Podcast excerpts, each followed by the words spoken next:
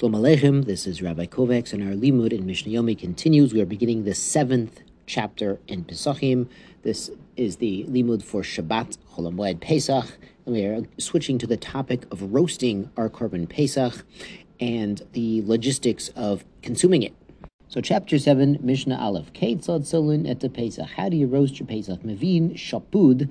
You bring a stick, a skewer, shell rimon, from a pomegranate tree mitoch piv od beit and you stick it through the animal from the mouth to the other end, the other opening.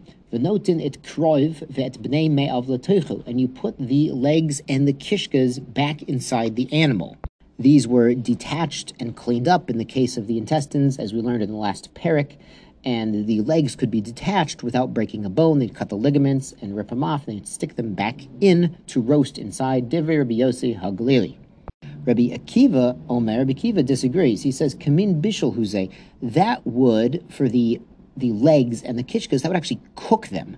What would basically happen there is the body of the animal would turn into a container or a pot because the juices and the steam inside the animal would basically boil or cook the legs and the kishkas inside.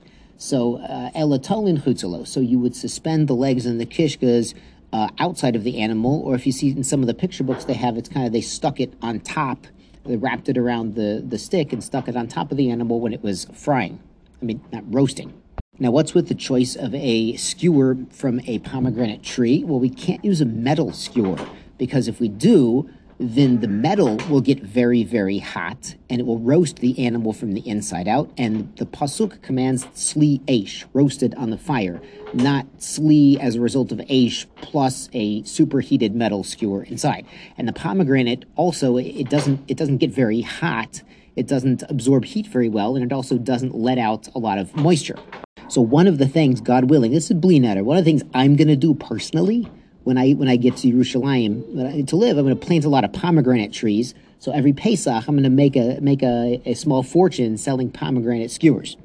On to Mishnah Beit, Ein Solin et Pesach, Lo Shapud. We do not roast the Pesach, not on a metal skewer, as we just mentioned. It would be tzli from the metal, not from the Aish, Vlola Askala, and not on a metal sheet either. Uh, now that's this seems to be a flat sheet that's not a grate with big enough openings to allow the heat of the fire through. Am Rabbi Tzadok, Rabbi Tzadok brings, Maaseh, there was an event, Rabban Gamliel, Sha'amr Latavi Avdo, he said to Tavi, his servant, and this is this Tavi is actually famous uh, in Masechet Sukkah for sleeping under the bed. As we're going to see, he was very learned, he was very wise. Say utzlei lanu et Pesach oskala. Go and roast us up a Pesach on this oskala. So it must have been the oskala in question here was not a sheet that was getting hot from the fire, but was a grill with big enough openings to let the fire do the roasting. Now the Mishnah continues, Noga becharso shel tanur. What if you're roasting inside the oven and the meat, you know, the side of the Pesach, the meat touches the side of the oven? So now the problem is it's not sliash anymore. It's not roasted from fire. It's roasted from the superheated cheres, uh, ceramic of the side of the oven. So what do you do? Yiklov et mekomo. You peel off where it touched the oven. What if nataf miroitvu alacheres v'chazrolav? Some of the rotiv, the gravy, the, the juice, the drippings from the Pesach fell onto the side of the oven, the inside of the oven, which is super hot, and then that drop of gravy got basically cooked and chazrolav and returned back onto the Pesach. Yitol et mekomo. You take a netila of that makom where that drop hit it. And again, this is to prevent the consumption of Pesach that has been cooked by other means, not through tzli esh. So if it's cooked as a result of touching the oven, then you can't actually eat that part. You might have met, might have noticed that yiklof is just you peel off the outside layer, whereas yitol you take a natila, like natilat yadayim is your fingers. It's a finger's width into the meat. And finally, the Mishnah says, "Nataf mirot v'alasolet." If some of the gravy dripped out of the animal onto the flour, he had flour in the oven because he's baking his matzahs also. Yikmots, it might be pretty risky actually to try to bake matzahs at the same time roasting the Pesach because of the juice and the drippings and maybe it'd be too hot. I don't know. It's, it's surachiyun. I'm, I'm not baki in, in roasting uh, to know about uh, if you could bake matzah in the same time.